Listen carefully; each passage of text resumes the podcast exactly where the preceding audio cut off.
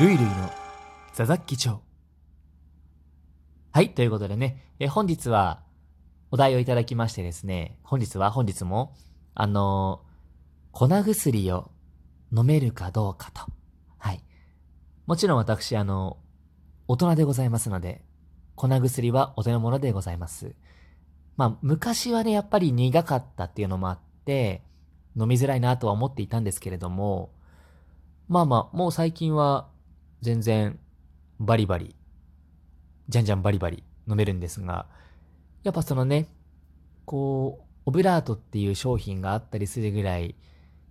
苦いですよね。まあ皆さん知ってると思うんですけれども、特に漢方とかが本当に苦い。うん、あの中には甘いものもあるんですけど、こう、なんか、舌がね、苦いところにすごいピンポイントで来るんですよ。それがね、厳しいなっていう時もありましたね。まあ特にちっちゃい頃か、中学生ぐらいまでは結構苦手だったなあと、あの、錠剤と違ってね、口の中にこう広がるんで、ブヤーって。そうするとさ、あの、めちゃめちゃ、なんか、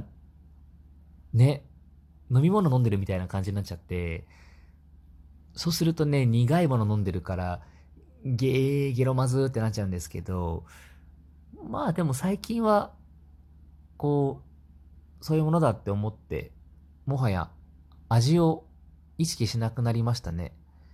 多分息止めてんのかな？止めながら飲んでるかもしれないんですけど、でね、息を飲み終わって、スーって吸うと、ああ、苦い苦いってなったり、うん、しますね。うん。大体さんとかもね、なんか独特な香りがして、あれなんですよね。